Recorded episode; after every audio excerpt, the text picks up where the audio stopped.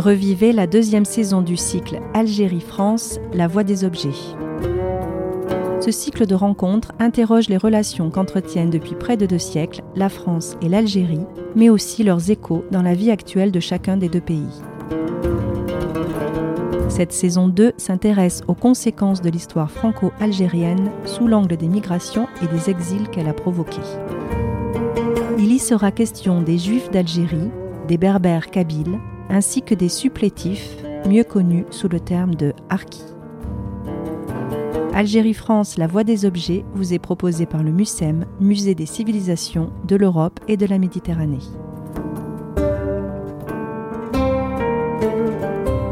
L'émigration harki, un rapatriement pas comme les autres. Les divisions au sein de la société coloniale algérienne finissent par provoquer la guerre et l'exil en France d'une partie notable de la population. Dans cette émigration se trouve une partie des Français musulmans qui se sont enrôlés pendant la guerre aux côtés de la France. Ces supplétifs, mieux connus sous le terme de harkis, purent gagner la métropole malgré l'interdiction des dispositions officielles. Les harkis ont connu pendant 50 ans un régime spécial, comme s'ils n'étaient ni totalement rapatriés ni totalement français, tandis que l'Algérie les maintient encore à l'écart. Leurs familles ont dû reconstruire une manière de vivre et d'exister, forgeant leur histoire dans la transmission des mémoires intimes qu'il reste à inscrire dans l'histoire collective. Une discussion avec Éric Savarez, docteur en sciences politiques, et Zaya Ramani, historienne d'art et commissaire d'exposition. Modérée par Florence Udovitz, conservatrice, et Toufik Hakem, journaliste, producteur à France Culture.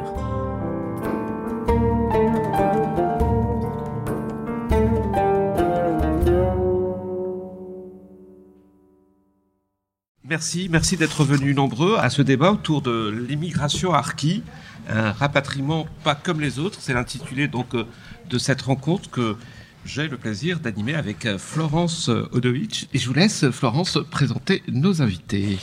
Toufik Hakem aussi, merci de cette introduction. Et donc euh, immédiatement euh, à la droite de Toufik, Giulia Fabiano. Ensuite euh, Zaya Ramani, écrivaine et qui avait été commissaire tout récemment, il y a à peine deux ans je crois, de l'exposition Made in Algeria ici au MUSEM, que peut-être beaucoup d'entre vous ont vu, en tout cas je l'espère. Enfin Eric Savarez, professeur de sciences politiques à l'université de Montpellier. Donc, euh, je te laisse peut-être, Toufik, euh, passer la parole à nos invités. Alors, on va parler de quelques histoires particulières qui vont rencontrer la, grande histoire. Et j'aimerais bien avoir, pour euh, commencer cette rencontre, votre témoignage, votre témoignage de, de fille de Harki, Zaya Rahmani. Et je vous pose cette question parce que vous, vous avez écrit sur votre père, sur son histoire. Vous avez été donc le témoin d'une histoire très particulière parce qu'elle est familiale. Si on commençait par ce témoignage. Alors, euh, tout d'abord, euh, merci d'être là présent parce que euh, c'est un objet délicat et sensible, ce dont on est censé discuter ensemble. Et ouvrir cette séance par un récit biographique est toujours un peu compliqué, parce qu'on est un peu traversé par euh, de quel droit moi je devrais raconter cette histoire alors que face à moi, euh, vous avez tous des récits euh, sacrément plus costauds et délicats que le mien. Alors peut-être j'ai le privilège de pouvoir énoncer cela parce que la vie a fait que j'ai pu trouver les failles qui m'ont permis en fait d'être là. Voilà. Alors je suis là. Les failles, c'est-à-dire vous avez écrit un roman qui d'ailleurs ici présent qu'on peut qu'on peut acheter qui, a été publié en 2003 à une époque où on n'avait pas beaucoup de témoignages à Yeramani. Oui, alors c'est bien justement de dire ça, parce que euh, il me semble que la difficulté pour moi, c'était euh, en 2003 d'essayer finalement d'écrire une plaidoirie. Voilà. D'ailleurs, elle est dans le livre. Hein. Mais vous voulez que je dise quelque chose, ça va aller très vite sur cette question. C'est-à-dire que je suis né en Algérie en 62, mon père a été mis en prison en juillet, je suis né en septembre. Il a été euh, libéré ou évadé, je ne sais pas, mais nous sommes arrivés en France euh, par la Croix-Rouge internationale, par un bateau qui s'appelait le Méditerranée, en 1967, en avril 67, et c'était un convoi de 42 familles. Donc c'est intéressant parce qu'en fait, euh, il n'y a jamais eu de travaux là-dessus. Voilà, appel aux historiens. Et moi, j'ai découvert mon père à l'ambassade de France à Alger à l'époque. J'avais 5 ans. Je l'ai peu entendu. Voilà. Euh, nous avons grandi en Picardie, dans l'Oise. Nous sommes arrivés dans l'Oise après être passés par euh, Arinque et ensuite Saint-Maurice-l'Ardoise, mais pas longtemps, euh, je dois le dire. Contrairement à d'autres familles qui ont vécu longtemps dans certains camps ici dans la région.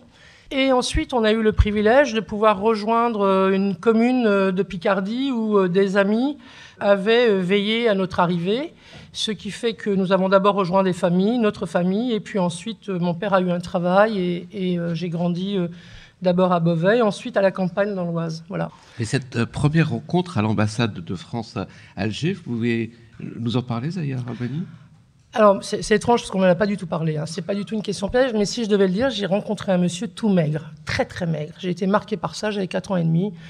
Mon père était cadavérique. En fait, sur sa carte, il était écrit 42 kilos. Si vous voulez que je parle de ça, j'ai pas envie, j'y arrive pas. Mais par contre, ce dont je peux parler, c'est d'une chose qui m'a profondément, euh, euh, je dirais, euh, structurée après coup. C'est que j'ai grandi donc avec ma maman, mes frères et sœurs, et une famille en même temps pas du tout tournée contre l'Algérie. J'insiste beaucoup. Hein. J'ai pas grandi avec cette idée. Une des choses qui est très importante dans nos histoires, c'est aussi qu'une partie de nous, c'est euh, euh, aussi structuré par nos mères, qui sont en fait le, le chaînon manquant de l'histoire. Hein. Et ces femmes, elles étaient extraordinaires parce que pour beaucoup, elles avaient laissé derrière elles leur famille, qui bien souvent était aussi en liaison, ou avec le FLN, ou dans un silence. Mais dans les faits, euh, moi, j'ai pas grandi avec euh, quelque chose qui serait un pays à haïr derrière moi. Mais, mais je dois dire j'ai quand même euh, dû, euh, être, amené à vivre dans un pays qui avait un regard sur les Arabes extrêmement négatif. C'est vrai. Et ça ne vous donne pas, si vous voulez, euh, un blanc-seing de venir d'un père qui aurait, comme ça, d'une certaine manière, été pris dans la collaboration française. Alors, je dois dire aussi que mon père, comme il arrive en avril 67, il a dû faire au tribunal d'Uzès ce qu'on appelle une demande de reconnaissance de nationalité. Et j'ai découvert tardivement en même temps que j'écrivais Mose, mon livre, alors en deux mots, j'ai grandi dans l'Oise à côté d'un homme qui était assez silencieux, qui parlait pas. Et puis, euh, le 11 novembre 91, il s'est suicidé. Et il s'est en fait euh, présenté au monument aux morts du village, mais il faisait ça chaque année. Dans notre village, euh, les gens l'appelaient Monsieur le maire, parce qu'en fait, en Kabylie, il était maire de sa commune, et il était vice-président du Conseil général de Grande Kabylie. Donc c'était un lettré qui faisait de la politique qui était venu en France en 61 et qui avait considéré que ce n'était pas un pays pour lui. Donc quand il est resté, il pensait que du point de vue administratif, il avait un rôle à jouer. J'insiste aussi, il n'avait jamais porté d'uniforme. Et quand il a réclamé euh, quelque chose pour euh, ses cinq années passées en prison, on lui a donné un statut d'ancien combattant. Et donc, à la caserne Bernadotte de Pau, en 1973, quelqu'un a écrit 58 fantassins 59 chasseurs alpins. Dans les faits, votre destin est quand même le destin des rapatriés et des harkis. Hein. Et euh, j'ai côtoyé un homme qui ne parlait pas beaucoup, bon, il s'est suicidé. Et en fait, euh, pour, euh, pour revenir plus tard, parce que je ne veux pas accaparer la parole, ce qui fait que je suis ici, c'est que j'ai essayé de comprendre un moment comment moi, je pouvais sortir de ça. Voilà. Et je pourrais dire pour... Euh, Sortir de quoi, Zahia bah De quelque chose qui s'appelle le silence de l'histoire. Voilà. C'est-à-dire que vous côtoyez des individus qui ne trouvent aucune rampe à laquelle s'accrocher. Et vous, les enfants, vous héritez de ça. Voilà. Et vous n'avez rien autour de vous qui vous dit à un moment ou à un autre, vous avez une possibilité de dire pourquoi vous êtes là. Mais vous ne le savez pas. Et en plus, la France, pour des raisons... Euh, que l'on commence à saisir maintenant, euh, n'avait aucun énoncé sur la guerre d'Algérie. Donc vous avez un effet double ban, vous avez des gens dans la campagne qui voient comme des Arabes, vous, vous ne comprenez pas pourquoi vous êtes là, il n'y a rien dans les manuels scolaires qui vous explique ça. Surtout pour les enfants, c'est compliqué. Euh, et vos frères et sœurs, ils sont assez choqués, traumatisés, ça va, on les a retirés de l'école, ils n'ont pas été à l'école pendant cinq ans, ils ont vécu euh, des drames, parce que nous, en Algérie, en fait, c'est qu'on a été enfermés en Algérie. Ça, c'est une autre histoire Les Algériens, ils vont avoir un boulot à faire là. Mais nous, on a été enfermés en fait pendant cinq ans. Enfermés comment? Ben, on était à Tizouzou et on était euh, euh, tenus à l'écart de la société algérienne parce que comme mon père était vu comme un ennemi, nous les enfants, on était à bannir. Donc on a été euh, mis dans une sorte d'enclos qui appartenait en fait à un bâtiment qui appartenait à ma famille mais qui lui appartenait plus. Et donc nous avions le droit d'occuper une pièce au rez-de-chaussée. Et donc voilà, on a vécu quelque chose qui s'appelle un enfermement. Mais Mohamed Arbi parle, enfin, pourrait parler l'historien, c'est-à-dire que les Algériens eux-mêmes ont été aveugles à leur ignominie sur cette question. C'est-à-dire que nous, les enfants, les mères, on a été pris dans cette histoire. Voilà. Et je dirais que c'est en, regard, en lisant, je crois, une certaine littérature qui est plutôt appropriée à une question qui serait celle euh, que des gens comme Robert Antelme ou Primo Levi ont distingué, c'est-à-dire la zone grise. Parce que la vraie question que vous posez quand vous êtes enfant, c'est Putain, mais est-ce que mon père c'était vraiment un traître? Est-ce que mon père c'était vraiment un mec à... Parce qu'en même temps, nos parents étaient exactement ce que disait Julia, très attachés à leur culture. Donc, euh, comment des gens qui sont musulmans, alors musulmans version mes parents, hein, c'est-à-dire bon, un petit coup de pastis par-ci, euh, euh, le jambon, ça dépend des jours. Enfin voilà, moi je dis ça. Mais ma mère, non, pas du tout.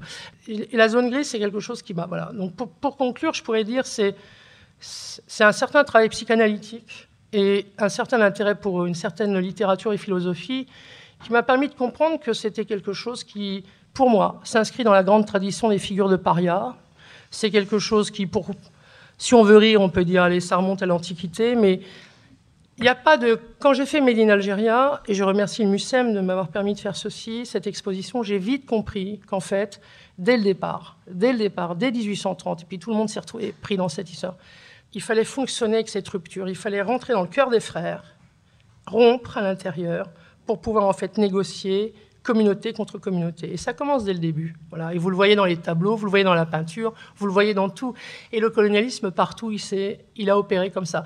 Et d'ailleurs, je dirais, pour moi, en fait, euh, je m'inscris en faux contre l'idée qu'on peut être en dehors de la colonie et en dedans. La colonie, c'est une matrice, et on est tous dedans. Et aujourd'hui, on est nombreux à faire un travail en commun pour en sortir. Voilà. Alors, avant de, euh, parler des travaux avec, euh, avec euh, vous, Eric Savarez, il y a juste deux mots que vous venez de prononcer, Zaya Rahmani, c'est-à-dire l'histoire de, de, la colonie, votre premier choc de ne pas comprendre ce que vous faisiez dans ce pays qu'est la France, et puis après, quelques mots plus tard, vous dites, je me posais la question de est-ce qu'il a été un traître, mon père Arki Mais s'il fallait vous poser la question, à quel moment le mot, le concept de Arki arrive dans votre vie alors, contrairement, pardon, à, moi, mon expérience, elle est très simple. J'ai grandi dans l'Oise parce que mon père nous a isolés. Donc, j'ai grandi dans un cul-de-sac collé à une forêt de montagne, ce qui a été très bien parce que c'est un paradis terrestre maintenant pour moi, mais à l'époque, c'était un cul-de-sac. Voilà.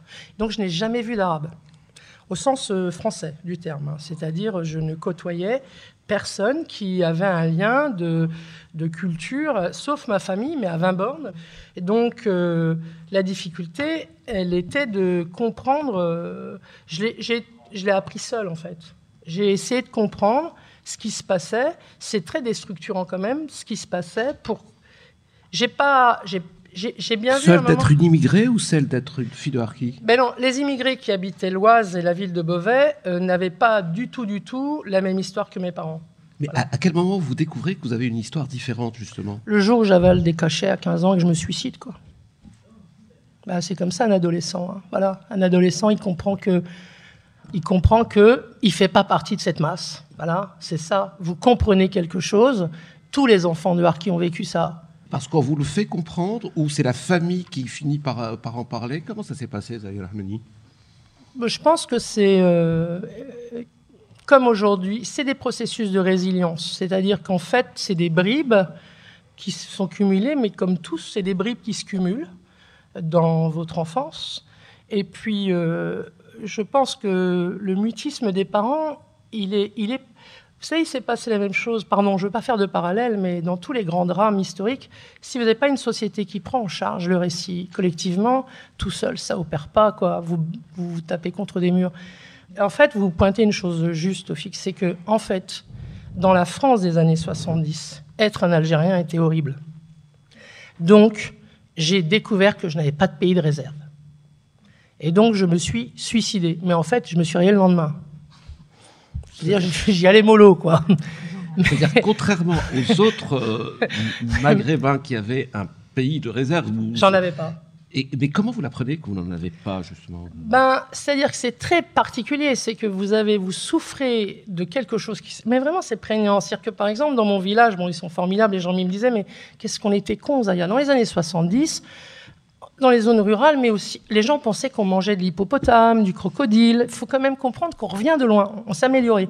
Bon, on déconne un peu beaucoup sur les musulmans, mais sur cette question, on s'est amélioré. Donc moi, j'étais lié à, je ne sais pas si vous avez connu cette petite série de livres, Mon problème c'est ma mère, mon problème c'est mon père, mais tout le monde pensait que dans ma maison, c'était pas, pas comme dans les autres maisons.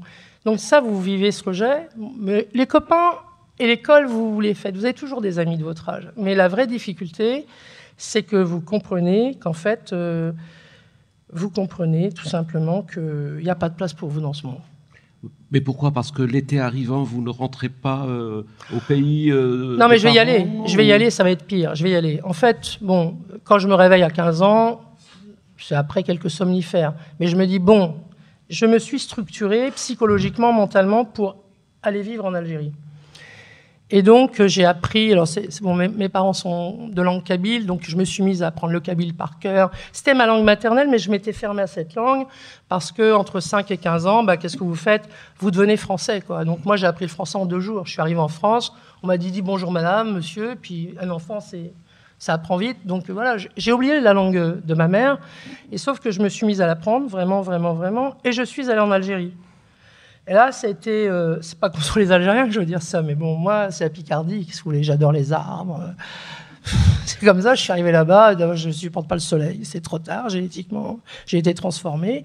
Et puis aussi, euh, j'ai pas trouvé ma place, c'est-à-dire j'étais euh, militante trotskiste, féministe déjà, contre mon père. Euh, et puis quand même, là-bas, vous savez profondément que vous êtes enfant de harki aux yeux des gens. Mais c'est surtout pas que ça, c'est que il y avait des choses dans le pays qui me plaisaient pas. Et là, vraiment, euh, voilà, bon, je ne vais pas en faire une confession, mais on a, moi, j'ai vu beaucoup de gens de ma génération mourir. Hein. Si je vous racontais les dégâts qu'il y a eu dans les familles de Harki, à Beauvais, c'est junkie, suicide. Et moi, bah, j'ai fini dans le coma. Je suis revenu d'Algérie et j'ai considéré vraiment que là, il n'y avait plus de pays. Voilà. Mais vous ne pouvez pas dater le moment où vous avez appris cette histoire, ou le début de cette histoire, ou votre différence par rapport aux autres populations immigrées Si, si si, mais en fait, ça, c'est de l'ordre, c'est de l'ordre de l'intime, en fait. Voilà. Euh, c'est de l'ordre de l'intime. Je pense qu'il y a deux problèmes. Je suis une fille, pas un garçon. C'est très important. C'est très, très important. Donc, on n'occupe pas l'espace public de la même manière. On ne répond pas à son père de la même manière. On ne répond pas à sa mère de la même manière. Je suis une fille avec euh, tout le poids euh, que vous avez quand vous venez d'une famille musulmane, c'est-à-dire vous avez toute votre filiation derrière vous, vous avez une très lourde responsabilité. D'abord, ça joue. Et puis ensuite, concernant ce qu'on nomme euh, les harkis, moi, j'ai grandi, et nous tous qui connaissons cela, nous avons été pris dans l'éthos des années 70. Tout le monde était de gauche. Vous vous rendez compte On est tous de gauche, tous nos copains sont trotskistes, si on a envie de s'émanciper un peu. Et vous vous retrouvez qu'un truc pareil, quoi. Papa, traître. Il n'y a pas une ligne dans aucun livre qui vous dit, on va un peu vous dire ce qu'est le colonialisme. Rien. Même Anna Arendt ne nous est pas parvenue. Donc, euh, on, est, dans une époque qui est extrêmement violente de ce point de vue-là. Et jamais, jamais, vous avez eu euh, un courant, voire, on parlait de l'extrême gauche, tout ça, mais même euh, à gauche, quelqu'un qui vous tend la main. Personne qui vous tend la main. Et même, vous êtes de gauche, mais quelque part, vous n'arrivez pas à dire votre histoire, parce que de toute façon, personne ne la comprend. Donc voilà. Donc il y a le contexte qui fait qu'à un moment donné, entre une culture qui est très prégnante et très présente et la réalité sociale de votre quotidien et de votre vie, vous ne trouvez pas votre place et vous n'arrivez pas à l'énoncer. Vous êtes, un, comme disait ma mère, un brouillon. Voilà. Et pour ne plus être un brouillon, il faut beaucoup de travail. Voilà. Mais je ne me suis pas totalement pendu, puisque je suis face à vous. Merci.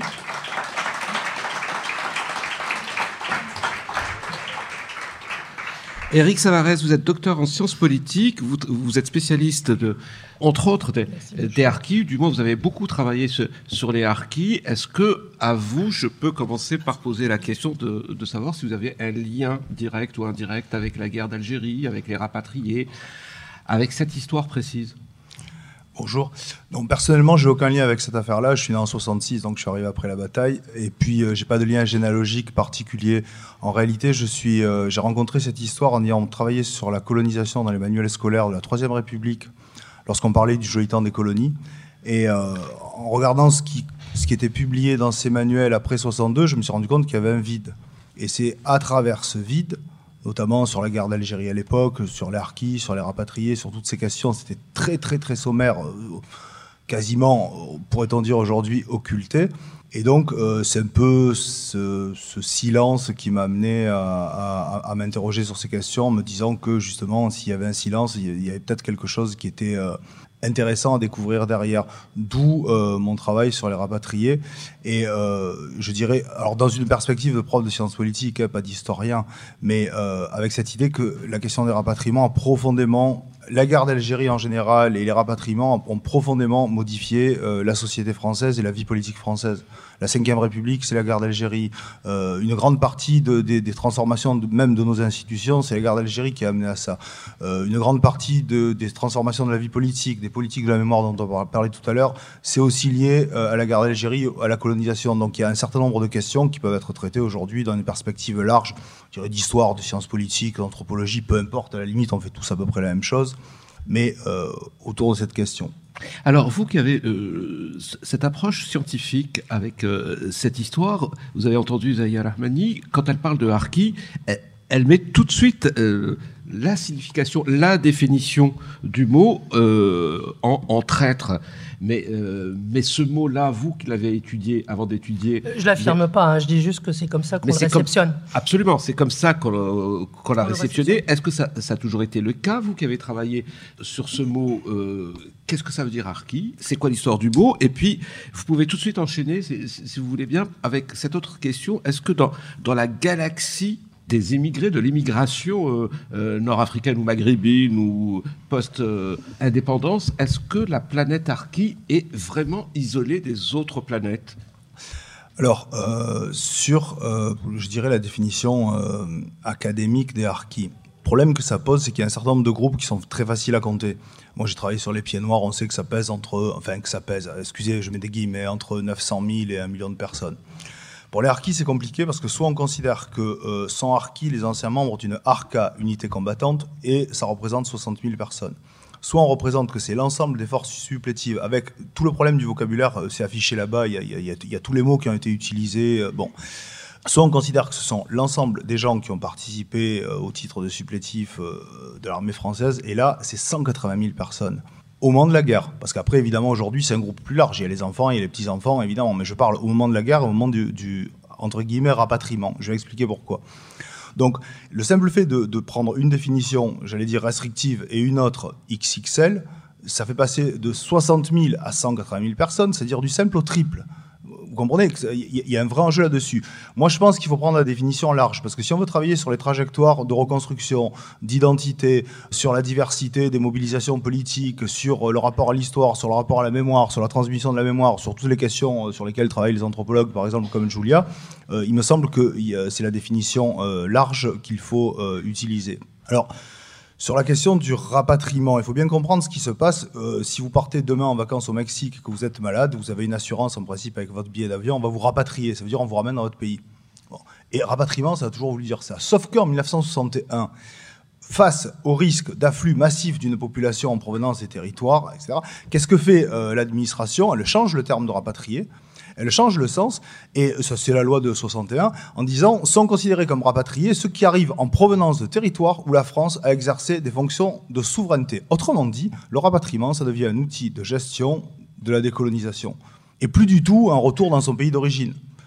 Et du coup, évidemment, les pieds noirs et les harkis ont été considérés comme des rapatriés. Les harkis n'ont pas tous été rapatriés, bien sûr. Il y a un gros problème là-dessus, euh, l'abandon, etc., des autorités françaises. Mais Les harkis ont été considérés comme des rapatriés, comme les autres rapatriés d'ailleurs, par un pur effet de la production administrative, sans que le terme soit parfaitement ajusté à leur situation. Alors bien sûr, ils ne sont pas dans la même situation que les autres euh, immigrés, notamment parce que euh, si je me réfère à ce que à ce qu'avait montré Abdelmalek Sayad, les immigrés ont souvent vécu avec cette idée qu'un jour ils retourneraient dans leur pays d'origine. Autrement dit, il y a le fameux mythe ou l'impossible retour. Ça se produit assez rarement parce que l'immigration de travail se transforme en immigration de peuplement, c'est assez rare. Mais enfin, on se dit souvent euh, je reviendrai, je reviendrai. Il n'y a pas de pays de réserve pour. Pour les harkis, c'est exactement ce qu'a dit Zahir Amani. Il n'y a pas de pays de réserve. On peut, peut pas vivre, y compris sur cette idée, même si le retour se produit pas, on peut pas vivre en se projetant sur l'idée qu'un on reviendra euh, donc c'est là que c'est une émigration euh, sans doute euh, très différente de l'émigration classique, y compris l'émigration algérienne qui au passage, on aurait tort d'en faire une, conséquence de la décolonisation. L'émigration algérienne en France, ça commence fin 19e siècle, surtout sur la base de paysans kabyles. Enfin, je veux dire, c'est une histoire qui a plus d'un siècle aujourd'hui et qui est assez longue. Et, je termine rapidement là-dessus, moi non plus je ne veux pas monopoliser la parole. Évidemment, euh, euh, il y a euh, la figure du traître. bon, on sait que le président algérien les avait associés à des collabos. Il y a de l'autre côté des gens qui disent pas du tout, ils étaient avec la France, ce sont de bons patriotes. En réalité, je dirais tout ça, c'est dans l'imaginaire, c'est dans les représentations.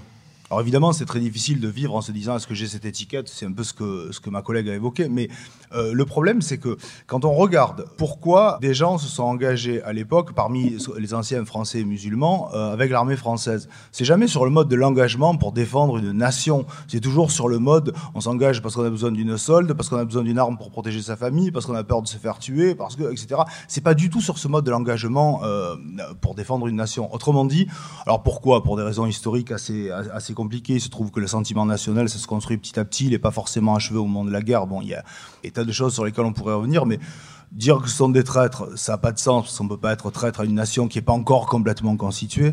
Euh, dire que ce sont des bons patriotes, c'est pareil, ils n'ont pas été socialisés au nationalisme français, euh, ça n'a pas de sens, tout ça, ce sont des images, mais, mais des images qui font mal. Parce qu'ensuite, évidemment, ceux qui sont visés, il faut qu'ils fassent avec et qu'ils construisent une identité à partir de ça.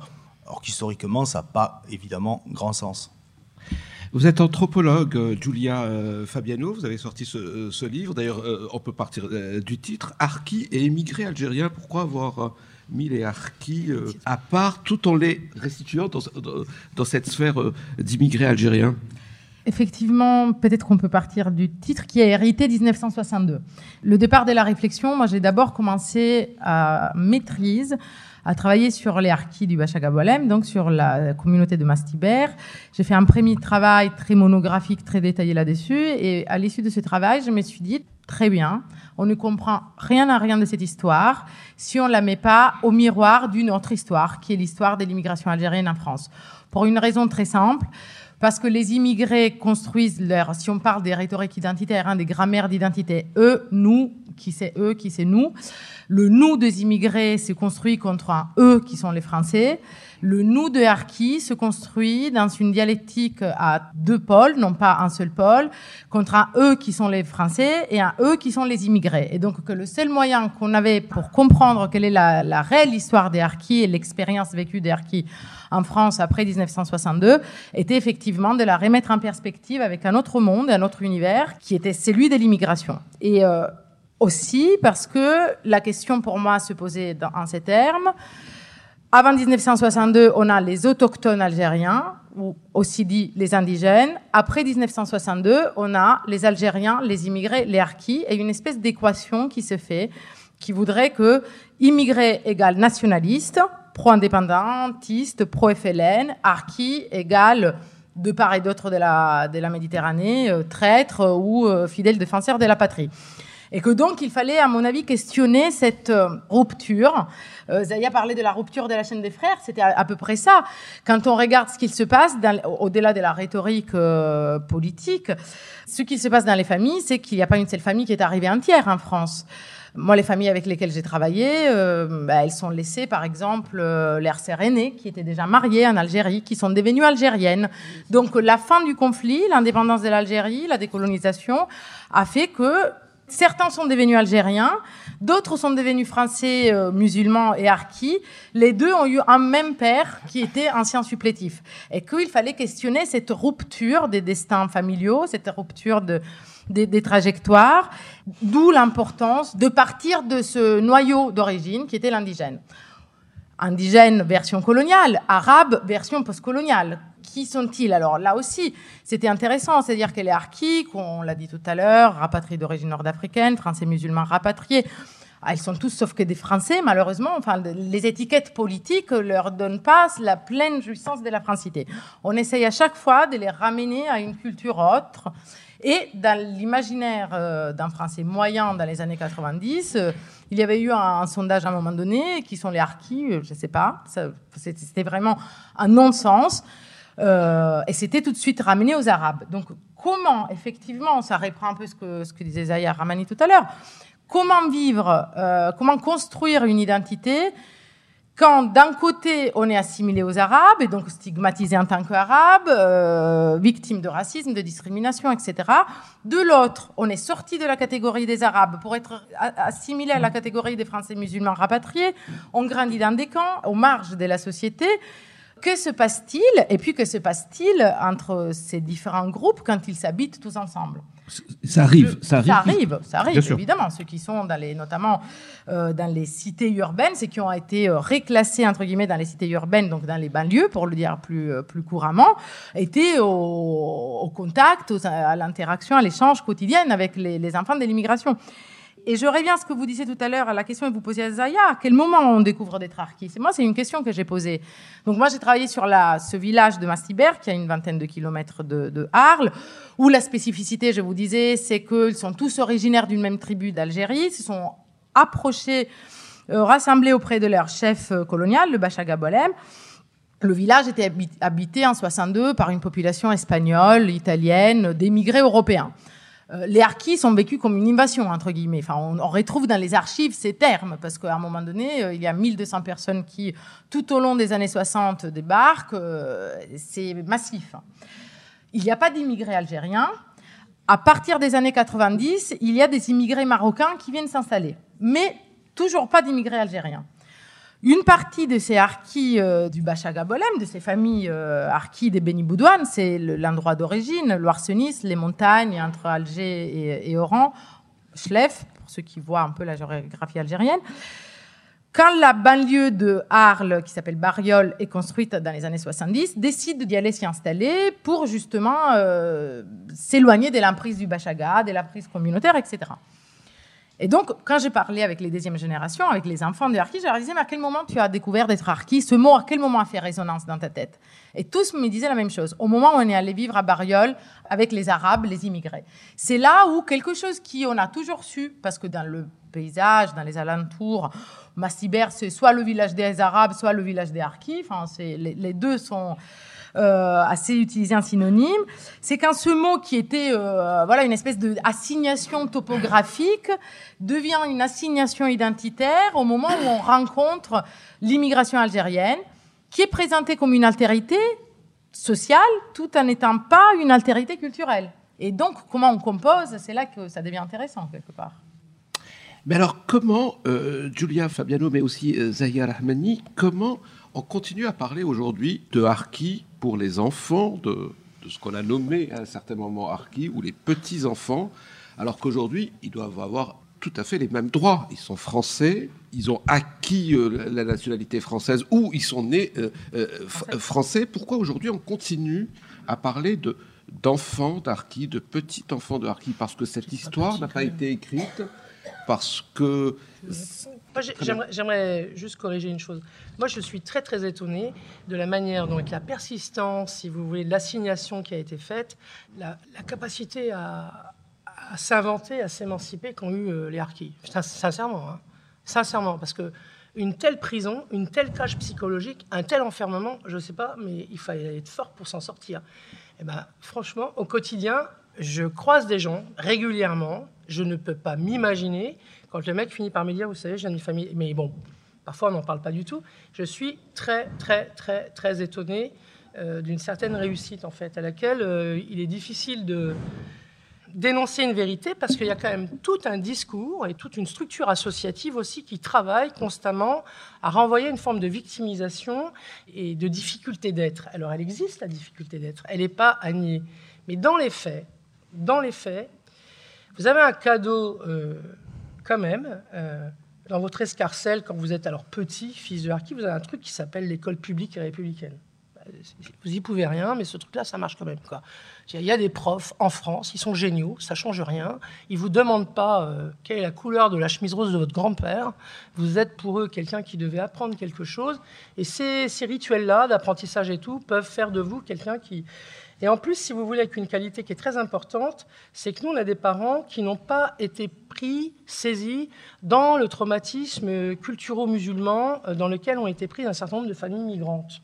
Ce qui fait que nos parents, en fait, de la culture musulmane, ils avaient ce qu'on pourrait appeler euh, un vivier euh, assez, alors pour certains on dirait folklorisé, mais je trouve plutôt émancipé, moi, intéressant, et qui nous a un peu structurés. Bon, en plus, comment dire, quand je dis structuré, ça veut dire aussi que nous n'avons pas eu une relation à l'Algérie comme voilà, les vacances où on allait l'été pour retrouver un certain nombre de gens de notre famille. Hein on a plutôt été faire du camping à Caen, euh, en Picardie, euh, à se faire chier, quand les autres allaient, parce qu'on n'avait pas le choix. Quoi. Voilà. Donc euh, j'insiste beaucoup là-dessus parce que finalement, vous finissez par vous imprégner du paysage, vous devenez Montpelliérain, Amiénois, Lillois et tout ce que vous voulez. C'est ce qui est très important à saisir, à dire, à comprendre, c'est que nous sommes des gens qui avons éprouvé la racialisation française ça, c'est très important de le comprendre. Mais pas en tant que harki, hein, c'est en tant non, que... Non, en tant que figure d'arabe.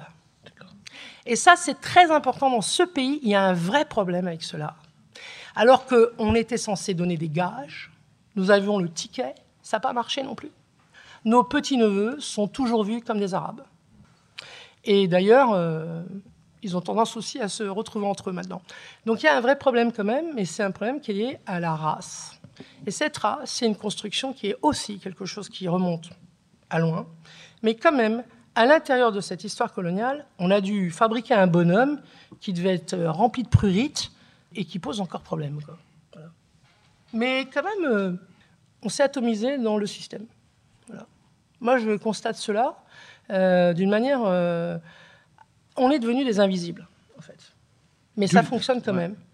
Julia, pour continuer ce témoignage de Zahir Rahmani, est-ce que les enfants, les petits-enfants de Harki, se revendiquent comme tels ou ce sont les autres qui leur rappellent cette histoire qui devrait les, concerner qu'indirectement? Alors effectivement, il faut peut-être revenir un peu en arrière, c'est-à-dire les 62, la décolonisation, le rapatriement, la, gestion des harkis euh, en France, les, euh, les camps.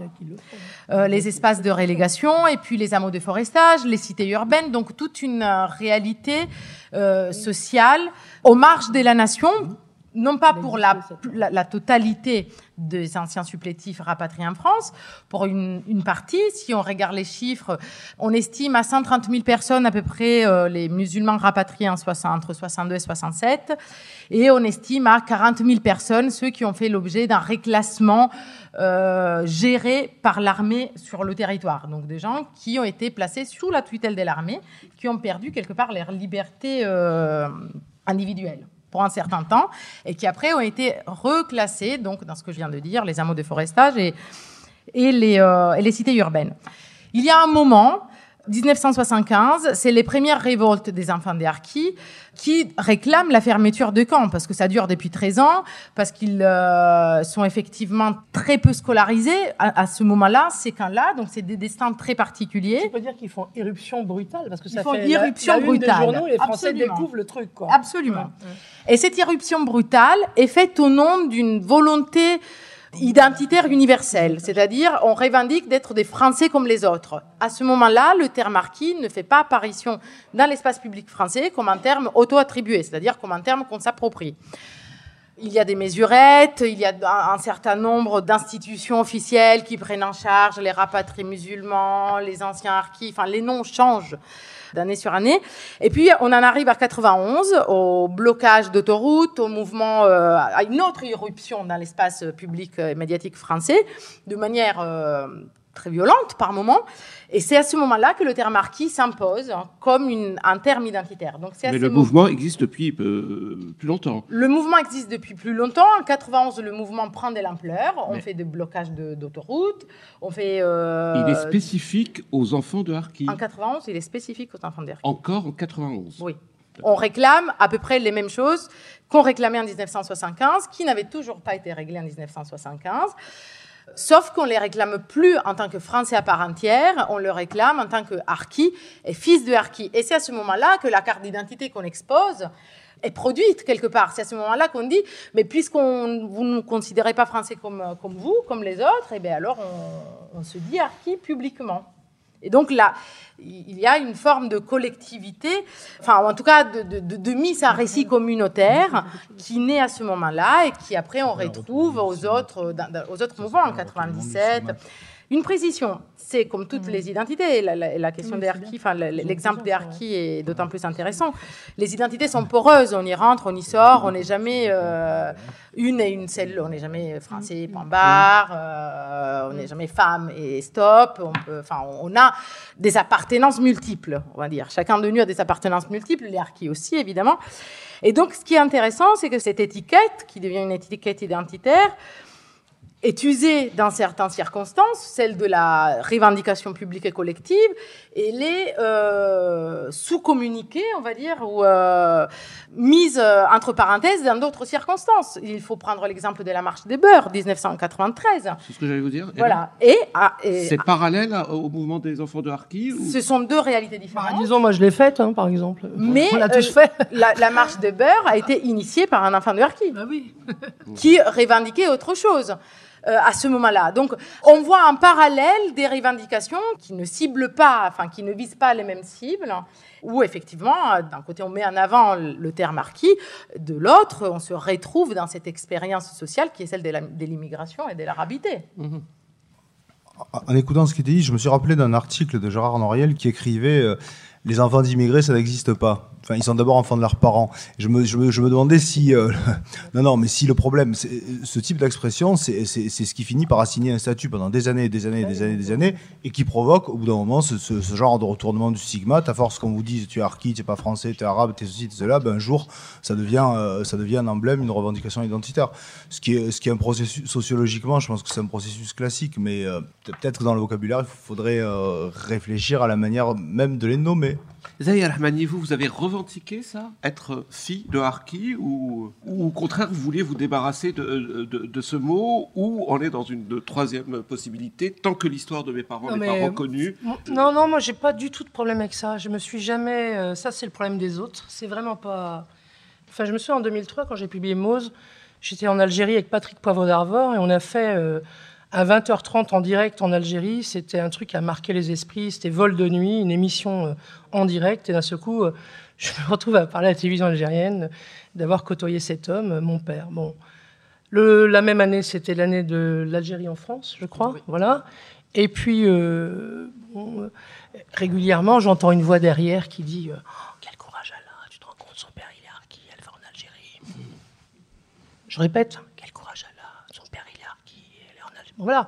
Mais ça, c'est leur problème, en fait. C'est pas du tout le mien. Je comprends même pas qu'on puisse poser une question comme ça. Sincèrement, revendiqué. J'entends la question du militantisme, j'entends ce... Mais honnêtement, euh, vous savez, c'est compliqué à dire. Mais euh, voilà, je vais dire une chose qui peut faire du mal. Hein. Moi, mes parents, ils m'ont transmis de belles valeurs. Et dans un pays où j'ai pu les réceptionner je peux pas non plus euh, tout jeter, quoi. Je veux dire, euh, je peux pas. Voilà, moi aussi, j'avais laissé un frère en Algérie, il est mort en France. J'ai perdu trois frères, j'ai perdu ma mère, j'ai perdu mon père. Mais mes parents euh, m'ont transmis des belles valeurs dans un pays où j'ai pu les vivre et les appliquer. Donc, moi, je ne veux pas regarder les choses. vous voyez, 5 millions de Syriens qui aujourd'hui sont dans une cavalcade horrible. Je ne veux pas me dire euh, si j'avais été à sa place. J'en suis pas là. J'en suis plus là du tout. Plus j'apprends sur l'Algérie, plus je trouve que c'était sordide. Je le dis, sordide. Et euh, je pense que c'était pas joyeux après. Mais voilà, moi mon truc c'était trouver les outils qui me permettent de m'émanciper de ce truc. Voilà. Mais je n'en veux pas euh, fondamentalement. Maintenant, je, n'ai pas. Voilà. Vous savez quand votre père il se tue quelle signature, quoi. Je veux dire, l'homme, il fait quelque chose, euh, il vous lègue quelque chose qui vous donne. Euh, viens pas m'emmerder, quoi. Viens pas m'emmerder. Viens pas m'emmerder. C'est tout. Ça vous, votre père, il vous quelque chose euh, qui fait, que vous avez, compris que enfin, c'est un geste incroyable, quelqu'un qui met fin à sa vie après avoir salué le monument aux morts d'un pays qui, en fait, n'assume pas quelque chose qui s'appelle euh, ce que nous sommes devenus, une race. C'est ça le problème, fondamentalement. Vous le pensez, vous? Oui, de plus en plus, je pense ça, parce que j'ai essayé de travailler beaucoup sur, cette histoire depuis un long moment, et je pense que c'est instaurer une... une alors après, c'est très compliqué maintenant parce que beaucoup de, il y a beaucoup de choses qui rentrent en ligne de compte dans l'état de notre société aujourd'hui. Beaucoup de choses qui rentrent en ligne de compte et qui sont très très complexes parce qu'il faut rajouter d'autres minorités dans la bataille. Donc, mais je ne vais pas rentrer là-dedans. Mais il y a euh, quelque chose, soit ça remonte euh, aux guerres du Moyen Âge et aux croisades, mais euh, c'était très intéressant de vous dire une chose le monde entier est saisi et connu au XVIIIe siècle. Le pays d'en face, la zone d'en face, qu'on va aller conquérir en 1830, on n'y connaît rien. Il faut vous dire ça quand même. On a cartographié toute l'Amazonie. D'accord? Humboldt, quand il est là en 24, il a tout est saisi. Et il y a un truc là, en face de Marseille, qu'on ne connaît pas du tout. La carte qu'on a de ce pays est la même depuis quatre siècles. Donc, il y a quelque chose qui s'est structuré là, dans l'absence d'une possibilité de... Et puis la négation aussi de ce pays après coup, quand même. Aujourd'hui, les archives nous disent beaucoup de choses sur euh, la fortune, la richesse, les échanges. Mais il y a quelque chose là, si vous voulez, qui... Il y a déjà un verre dans le fruit, quoi, dans cette tension entre cette zone si proche. Mais oui, je pense que malheureusement, il va falloir qu'on fasse un gros travail pour corriger cette petite chose où, en fait, euh, de l'arabe, on est passé à cette figure de musulman. Aujourd'hui, euh, c'est difficile, par exemple, une chose à dire, et puis après, je conclurai là-dessus. Personne dans ce pays n'est autorisé dans les médias à parler en tant qu'individu issu de familles musulmanes non musulmans pratiquants. 20 ou 25% des profs qui enseignent en France sont issus de l'immigration par leurs parents dans les collèges. Jamais vous entendez ces gens pouvoir énoncer un contre-champ à ce que Phil Concrot dit des territoires perdus de la République. Alors on sait très bien que les territoires perdus de la République, c'est nous, les responsables. C'est ma gueule. Voilà. Eh ben, je trouve que c'est dommage que dans ce pays, par exemple, euh, ce que nous sommes, c'est-à-dire, euh, par exemple, je dirais, euh, des, je, pas, nous sommes devenus autre chose que ce que nous sommes en fait. Nous ne sommes pas ce qu'on dit que nous sommes. Voilà. Merci Zaya pour ce témoignage poignant, mais je me rends compte que ma question était ambiguë. Quand je vous ai dit, est-ce que à un moment vous vouliez vous revendiquer en tant que harki, votre réponse euh, a renvoyé à l'histoire de la guerre d'Algérie, au rôle des harkis dans la guerre d'Algérie, alors que moi, c'était beaucoup plus la question de votre rapport à la France, à la République française.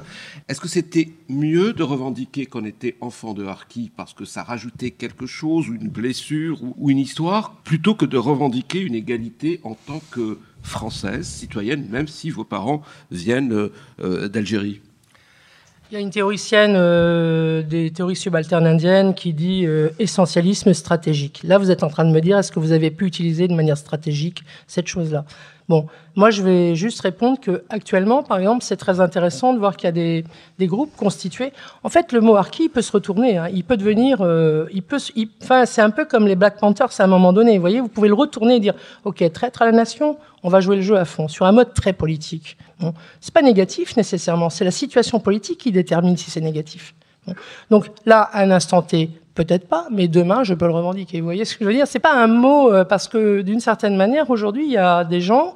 Euh, je parlais avec une personne qui était dans la salle, mais il y a énormément de jeunes gens ou de gens qui n'ont pas envie de cet héritage euh, des parents, euh, parce que c'est même pas leurs parents, c'est des structures qui construisent ce truc, des papas qui étaient du côté de la France quoi.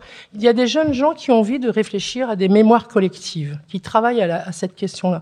Et les camps, par exemple, les camps sont des objets extraordinaires de ce point de vue-là. Surtout les camps dans lesquels sont passés les harkis, parce que ce sont des camps qui ont aussi une très longue histoire de euh, la relégation. Hein, dans ces camps, y ont été mis des prisonniers politiques. Hein. Et une chose que je voulais dire, Julia, juste comme ça pour le dire, c'est extraordinaire de penser que 75, c'est la grande manifestation à Marseille et en France où on découvre que depuis 1963, il y a un camp qui s'appelle Arinque, qui est en zone de non-droit à Marseille, où les mecs qui sortaient de prison parce qu'ils étaient arabes et qu'ils avaient fait leur peine, sans qu'ils passent par n'importe quelle euh, procédure juridique, finissaient à Haringue pour repartir dans un bateau. Et il a fallu qu'un avocat dise mon client a disparu parce que beaucoup de familles avaient vu leurs enfants disparaître pour qu'il y ait une grande manifestation en France qui pose la question du statut des immigrés. C'est la première grande manifestation de soutien aux immigrés 75. Donc c'est intéressant, dans le cadre du travail que tu as effectué, de, de, se rendre compte que 75, c'est peut-être, je sais pas, mais une date. Il faut regarder ce qui s'est passé à ce moment pour qu'il y ait une telle conscience hein, du phénomène euh, racial.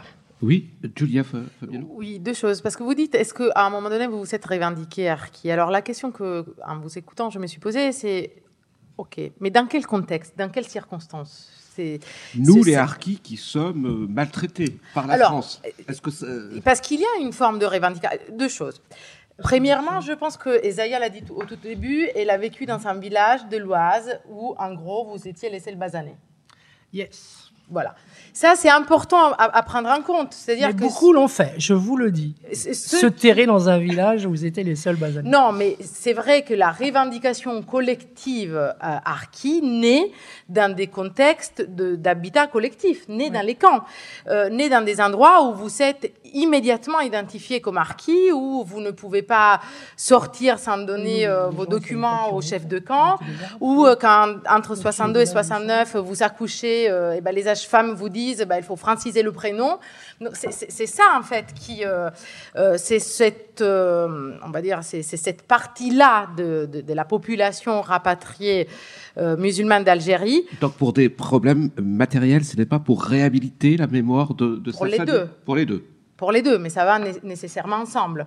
Quand vous habitez euh, dans un endroit où vous êtes euh, la, seule famille arabe, ou euh, quand vous habitez dans des endroits où vous êtes mélangé d'entrée avec d'autres populations, la question archi ne se pose même pas. Vous ne partagez pas, on va dire, les, éléments centraux de la mémoire collective archi, qui sont quand même, il faut le répéter, la relégation avant tout. Et c'est une, c'est vraiment une forme d'enfermement. Il y avait eu dans les années, euh, fin des années 80. Sinon, ça n'aurait pas existé, en fait. Sinon, ça n'aurait pas existé. Il y avait la eu lutte dans... pour la, contre la relégation qui a créé mhm. ça. Fin des années 80, tout à fait, un très beau rapport qui avait été commandité par la CAF de Lyon, qui avait été fait par Abissamra Finas, enfin, par deux chercheurs, euh, qui vraiment montre comment la vie euh, grégaire, comment la vie de cette partie de la population harki est une vie sous surveillance. Elle fait clairement un parallèle avec Surveiller, punir de Foucault et montre comment finalement on construit une population de toutes pièces. Donc, c'est cette population-là qui revendique dans l'espace public, effectivement, une identité archi. Moi, je le dis à plusieurs reprises, on n'en sait strictement rien, mis à part la parole de Zaya qui est très forte, mais on ne sait vraiment rien du devenir des euh, familles d'anciens supplétifs qui ont été ventilées dans l'espace public français, qui n'ont pas vécu en collectivité et euh, dont on a très rapidement perdu trace. Je t'ai dit invisible. Invisible. Comment les, scientifiques euh, voient, analysent l'apparition de l'image archi dans le paysage euh, sociopolitique français? Est-ce que comment vous vous l'avez euh, vu gérer, vu vu naître peut-être? Moi, je pense que c'est. Je, reviens à ce que je disais tout à l'heure. C'est deux représentations, une côté algérien, une côté français, et cette espèce de position dans, dans un entre-deux, c'est ce qui a fait, mmh. euh, ce qui a impulsé ce processus de construction identitaire. En même temps, je pense pas que ça se fasse de manière homogène. Quand on regarde les différentes trajectoires aujourd'hui sur les, enfants de Harki telles qu'elles ont été euh, repérées par un certain nombre d'auteurs, tous n'ont pas la même manière de, se construire, de se reconstruire, euh, en ayant vécu une histoire euh, assez proche. Donc après, je dirais les, processus sont pas homogènes. C'est pour ça qu'on on en parlait tout à l'heure avant de faire cette conférence. C'est pas sûr qu'il y ait une communauté qui. Il y a des gens qui ont vécu une histoire tragique, c'est vrai, mais je dirais ils n'ont pas tous la même manière d'essayer d'être résilients par rapport à ce qui a été vécu. Et je crois que c'est très important parce que c'est vrai, comme beaucoup d'autres groupes, on, fait un peu de l'extérieur comme si le groupe était homogène, comme si tout le monde réagissait de la même façon. Euh, il y, a des contextes différents, il y a des manières différentes de se reconstruire, il y a des rapports à l'histoire, à la mémoire qui sont différents. On sait que par exemple, parmi les enfants de Harki, il y a ceux qui évidemment sont dans une logique victimaire, mais il n'y a pas que ça. Il y a ceux qui sont dans la valorisation de l'image du père, il y a ceux qui sont dans l'engagement politique à gauche aux côtés des immigrés, il y a ceux qui... Bon, il y a, il y a tout un tas de manières d'essayer de reconstruire sa place dans la société française, d'avoir un rapport à l'histoire qui dépend des contextes. Les identités, ça se construit dans le conflit et dans des contextes. Ça se construit pas au hasard. C'est pas quelque chose qui tombe du ciel. Et effectivement, c'est quelque chose d'assez euh, plastique. Vous savez qu'en France, c'est notre spécialité. Euh, il y a un débat sur l'identité nationale qui ressort tous les 20 ans. C'est un débat piégé. Pourquoi? Parce que s'il y en avait une figée une bonne fois pour toutes, on serait tranquille. Sauf que non, et c'est pareil pour n'importe quel groupe d'individus qui peuvent pas être considérés comme ayant une identité figée, éternelle. Il y a à l'intérieur, il y a différentes manières de se réapproprier l'histoire et la mémoire, et puis euh, évidemment tout ça est susceptible d'évoluer en fonction des rapports avec la société dans laquelle ils euh, négocient leur place, je dirais. Comment vous expliquez, Zahir Rahmani, le succès de votre témoignage, de votre livre, le succès plus récent du, roman d'Alice euh, Zénitaire Les gens vont chercher dans la littérature ce qu'ils ne trouvent pas dans les, les manuels d'histoire, dans les discours officiels, ou ce qu'ils trouvent euh, dans les discours officiels ne les convainc pas? Comment vous expliquez ça? Bah, bon, ça, va dans le sens de ce qui a été dit, c'est-à-dire que finalement, la littérature, ce sont des expériences, euh, ça, complexifie en fait. Hein, c'est des vies, c'est des parcours individuels. La c'est aussi des espaces. euh, c'est l'espace, euh, pardon, je vais le dire comme ça, c'est pas l'espace de l'histoire, la littérature. C'est un autre travail. C'est un espace, euh, c'est l'espace du sensible. C'est l'espace du sensible. Et c'est bien aussi que cette question-là soit amenée au niveau du sensible, c'est important. Ce qui est nouveau, c'est qu'il y a du succès, c'est-à-dire que ça s'adresse à un public de plus en plus large. Cette histoire-là, cette page de l'histoire de la guerre d'Algérie. Oui, mais je pense que, en France, d'abord, on a la chance d'être dans un pays où il y a des lecteurs, un pays où il y a des libraires et un pays où il y a un système qui s'appelle, euh, voilà. Et euh, je, pense que tout ce qui a trait euh, à la question des ensevelis est un objet qui saisit les lecteurs. Cette question, c'est une question qui concerne les ensevelis. Voilà, il faut le dire avec des mots quand même complexes. Et il me semble que ces ensevelis, ils sont un peu très secoués par la précarité psychologique que d'une certaine manière, là où je ne suis pas tout à fait d'accord avec vous, c'est que moi je ne pensais pas dans les années 70 que quelque chose allait me dégager. Enfin, il y a une politique qui s'est instaurée au niveau de l'État en France qui a fabriqué en moi une précarité psychologique. Il y a quelque chose qui a instruit un procès en déloyauté que je n'aurais jamais dû avoir. Il y a une confusion entre ce que nous sommes et la question, bien sûr qu'en plus les mouvements islamistes s'exerçant dans les pays arabes, le terrorisme que nous vivons en France, fait que nous sommes convoqués, convoqués. Et en même temps, on nous convoque mal. Bon, moi, je le dis, on a tous le droit d'être musulman, c'est pas le problème, mais j'ai aussi le droit de ne pas être un musulman modéré. C'est-à-dire, j'ai le droit d'être athée. Voilà. Euh, donc c'est aussi ça, quand je on nous convoque mal. Et donc j'aimerais juste dire que euh, cette précarité psychologique actuellement, elle est profondément euh, néfaste à la cohésion de notre société parce que c'est quelque chose d'assez nouveau avec lequel on doit faire face, qui est en fait la construction d'un ennemi intérieur et qui est difficile à, hum, comment dire, combattre parce que les forces en présence, euh, euh, elles sont inégales, en ce sens où moi, l'arme que j'aimerais avoir, pour qu'elle puisse avoir un écho, on me la donne pas. C'est-à-dire que on est dans un moment, et je, pense que les harkis, de ce point de vue-là, ils sont intéressants comme groupe, et justement, ce travail que vous faites de, de, de, de, vous dites atomiser dans l'espace et tout, mais c'est un groupe aussi qui a, il faut se le dire comme ça, qui a un groupe qui a une expérience, euh, qui a été traversée par une expérience très intéressante d'intégration. C'est-à-dire que moi, moi je, sais très très bien faire la différence entre ce qu'on dit là rapidement, puis ce qui se passe. Enfin, les gens au quotidien, ils vivent en France. C'est pas, c'est pas nécessairement des victimes comme on dit, parce que ça aussi, euh, ça facilite la tâche. Moi, à chaque fois que je fais une émission radio, on me met à Vavaïnouva d'y dire. Vous voyez, comme si, euh, j'en peux plus quoi. Je je- j'ai grandi avec Patti Smith. Bon bah c'est ça. Euh, J'ai moi j'ai connu Patti Smith à l'âge de 12 ans. Mais on me met à Vavainouva. Donc c'est compliqué, quoi. Voilà. Donc euh, il faut faire avec ça, quoi, avec l'idée de ce que nous sommes. c'est pas mal à Vavainouva. Ouais, je, bah, ah, je, le connais par cœur. Hein, je veux dire, euh, bonjour dire, je t'adore, on est amis en plus, donc il n'y a pas de problème. Mais euh, voilà, donc c'est, on a un gros, gros travail à faire en commun sur cette question de, de, de, de, voilà. Je, pour conclure là-dessus, pour moi, des, il y a des pans absents qui sont les meilleurs, en fait. Voilà. Et ce qu'on doit traquer, en fait, c'est le contre-champ. C'est le contre-champ tout le temps. C'est-à-dire ce qui est absent, en fait. Ce qui, ce qui d'une certaine manière, fait la force, quoi. L'invisible. Si moi, par exemple, j'aime la botanique, je fais mon jardin, je suis passionné de plantes vertes. Vous voyez, je fais ça, moi. Je restaure une ferme depuis dix ans. Donc, on est tous comme ça, à faire des choses incroyables. Et c'est ça qui fait ce pays, quoi.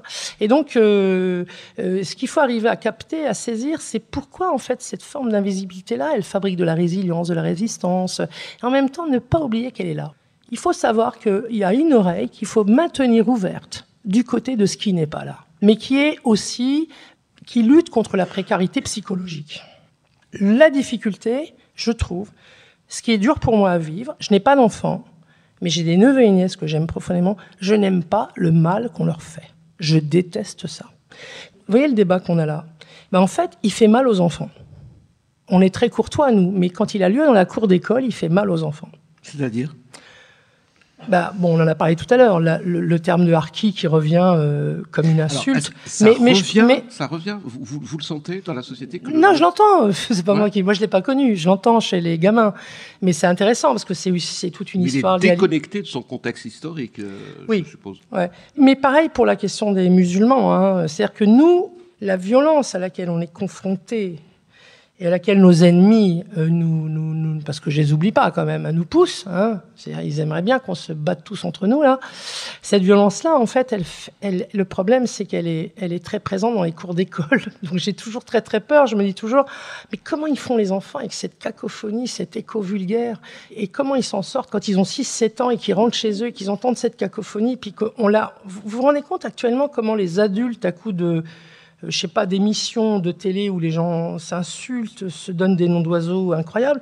Et tout ça, ça se retrouve dans les cours d'école et c'est très violent pour nos enfants. Et je pense qu'on n'est pas assez attentif à cela. Je le dis sincèrement. Euh, quand vous parlez de, ce sujet, par exemple, Arki, c'est vrai que euh, imaginez qu'aujourd'hui une troisième génération euh, puisse se faire euh, piéger par ce mot, ça me touche, ça me blesse pour eux, ouais. ouais, ouais. Mais, mais, comme d'autres mots, voilà, comme d'autres mots. Je trouve que ce qui est très dur, c'est à quel point euh, nous nous rendons pas compte du mal qu'on fait à ces enfants sur la question, par exemple, de l'islam. Quoi, c'est très très dur. Pour revenir au harki, euh, votre votre vœu, votre rêve, Zahir Rahmani, c'est que ce mot disparaisse? Ah non, j'ai pas du tout de vœu ni de rêve. Alors, expliquez-moi, parce que là, je, non, franchement. Bah, j'aimerais qu'on soit plus attentif à la violence que l'on transpose et qui est en fait aussi un héritage. Hein. Par exemple, euh, c'est très difficile. C'est toi qui le disais mieux que moi, Julia. Imaginons euh, un enfant qui dit à un autre enfant euh, Je suis pas un harki, moi. Ça veut juste dire que de cet endroit d'où il parle, qui serait la France, quoi, ce pays-là n'est pas son territoire, où il s'en défie. C'est vachement dur de s'en défier. Vous voyez moi, j'ai pas eu à grandir avec ça parce que c'était pas un processus qui était présent dans les années 70. Il n'y avait pas d'espace pour moi, mais il n'y avait pas cette idée que s'en défier faisait partie de ma construction identitaire. Aujourd'hui, j'ai comme l'impression qu'il y a quelque chose de cet ordre-là qui existe en France. Pour terminer, je pourrais en dire un mot bah oui, pour terminer, peut-être qu'effectivement, ce serait bien que Julia euh, Fabiano euh, continue et, de, voir surtout comment ça a évolué cette sur l'usage de, ce terme qui euh, alors il y a deux contextes d'usage je trouve enfin en dehors du contexte d'usage euh, neutre euh, ou politique il y a deux contextes d'usage effectivement dans les cours d'école. Par exemple comme tu comme tu disais Saya il y a un contexte d'usage qui est celui du réniment du retournement. C'est-à-dire qu'à un moment donné les enfants de l'immigration qui ont été euh, élevés effectivement dans un discours euh, de célébration des origines surplombant, euh, pour lequel la distance, ce que je disais tout à l'heure, est à prendre avec le monde culturel français, non pas avec le, non, non c'est pas une question de ni politique, encore moins administrative, mais c'est vraiment une question culturelle. C'est se démarquer de l'autre pour pouvoir vivre de manière apaisée. Culturelle et pas mémorielle. Hein. Voilà, ses propres racines, ses propres origines. Dans ce milieu-là, le terme marquis est venu à signifier l'expérience ultime du retournement. C'est-à-dire, c'est lui qui, dans les mots, dans la bouche d'un jeune adolescent immigré, euh, mais peut-être aussi d'un jeune adolescent français, euh, tout court, sans incidence migratoire, euh, dire à quelqu'un t'es anarchie, c'est c'est lui signifier d'être un traître sien. Donc c'est complètement déconnecté de la réalité historique de la guerre, c'est complètement déconnecté des expériences qui ont vécu les anciens harkis. Euh, mais c'est une insulte euh, qu'on adresse pour signifier euh, la trahison ultime, le fait de... Par exemple, moi je me rappelle une fille de Harki à Bariol qui me disait les filles entre elles quand elles s'insultent, elles se disent c'est là est une pute, c'est là elle, fait comme les françaises, etc. Et l'ultime stade de l'insulte, ce serait c'est là est une Harki qui veut dire tout ça finalement, qui veut dire c'est là se porte comme une française. C'est le signifiant qui est mis derrière ce, terme-là. Et évidemment, c'est très blessant parce qu'évidemment, euh, ça nie au harki, du coup, la jouissance de leur identité culturelle.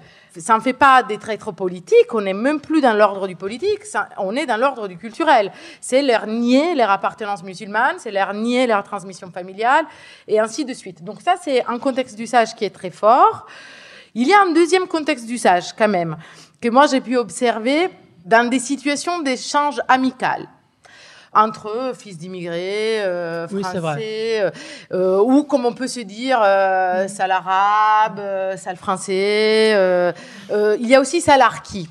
Et alors là, en anthropologie, il y a, euh, pour aller très vite, euh, un anthropologue africaniste dans les années 70 a parlé de Jokins relationship. C'est ce qu'on appelle, on traduit en français, la parenté à plaisanterie. On utilise l'insulte pour désactiver mm. tout le contexte qu'il y a derrière cette insulte.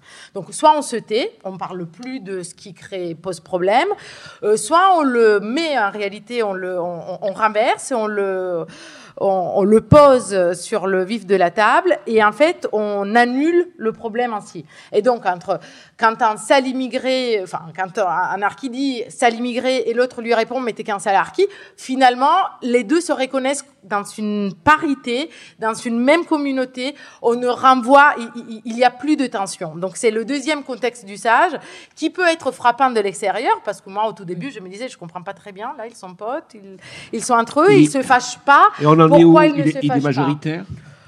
Il est, il est, majoritaire euh, dans des, dans des contextes d'échange et d'interaction sociale, oui, il est majoritaire.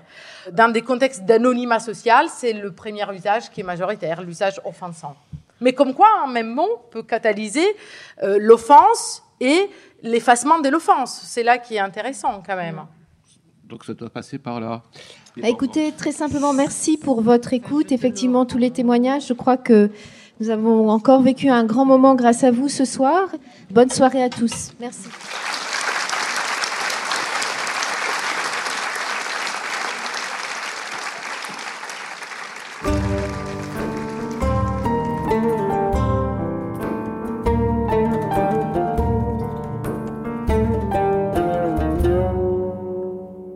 Bienvenue au MUSEM pour euh, cette deuxième édition d'Algérie et France, La Voix des Objets un cycle de tables rondes, d'installation, de présentation d'objets et de musique, consacré ce soir à l'immigration harki, un rapatriement pas comme les autres.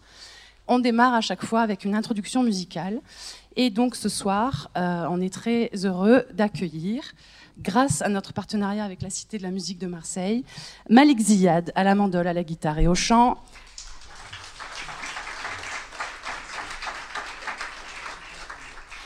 Meni Benlala basse et chant également.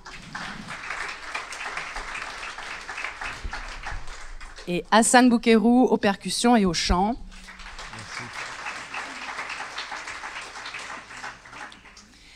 qui vont nous interpréter donc euh, un, ensemble de musique berbère. Euh, voilà. Tout de suite, place à la musique et euh, bonne soirée, à très bientôt.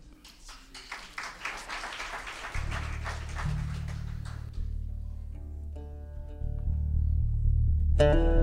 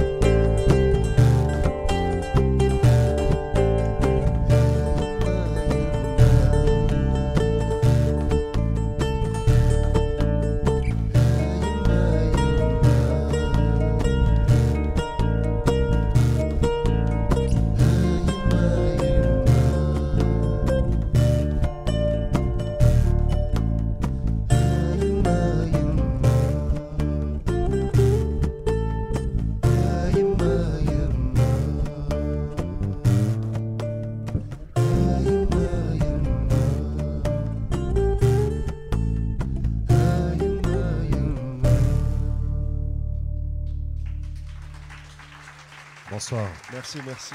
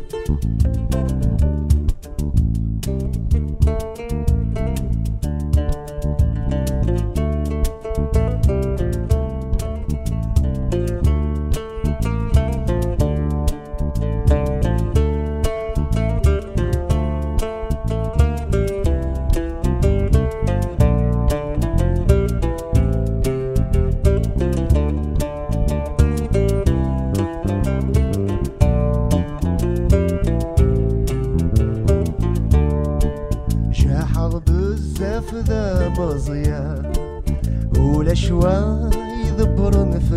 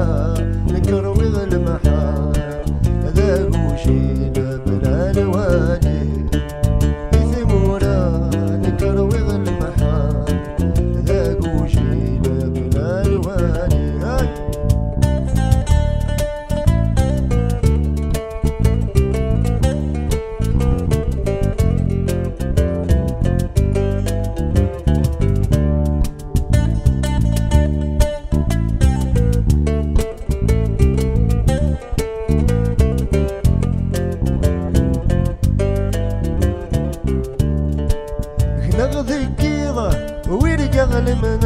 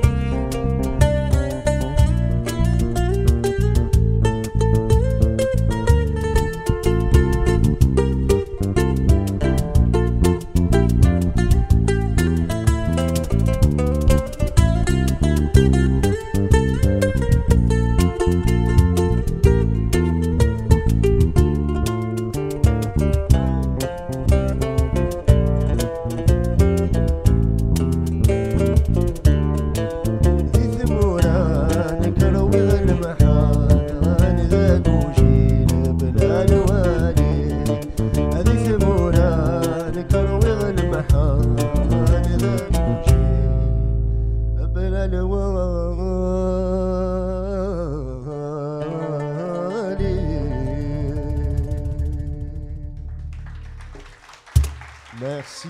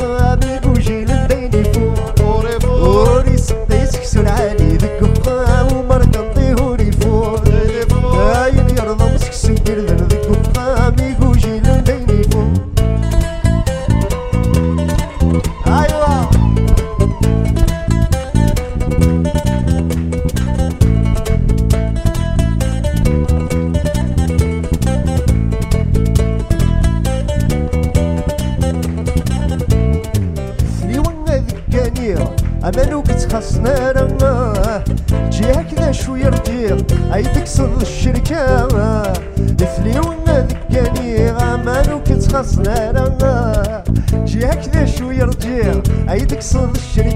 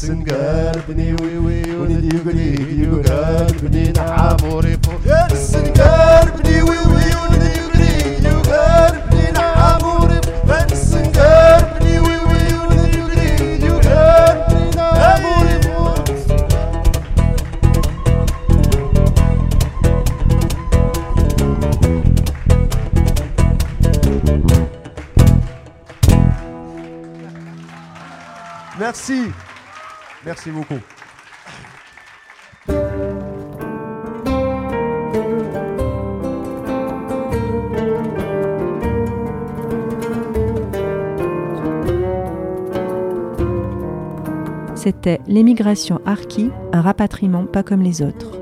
Une discussion avec Eric Savarez et Zaya Ramani, accompagnée des musiques et chants berbères de Malik Ziad, mandol, guitare, chant, Meni Ben Lala, basse, chant, et Hassan Boukerou, percussion, chant. Un podcast de la série Algérie-France, La Voix des Objets, proposé par le MUSEM.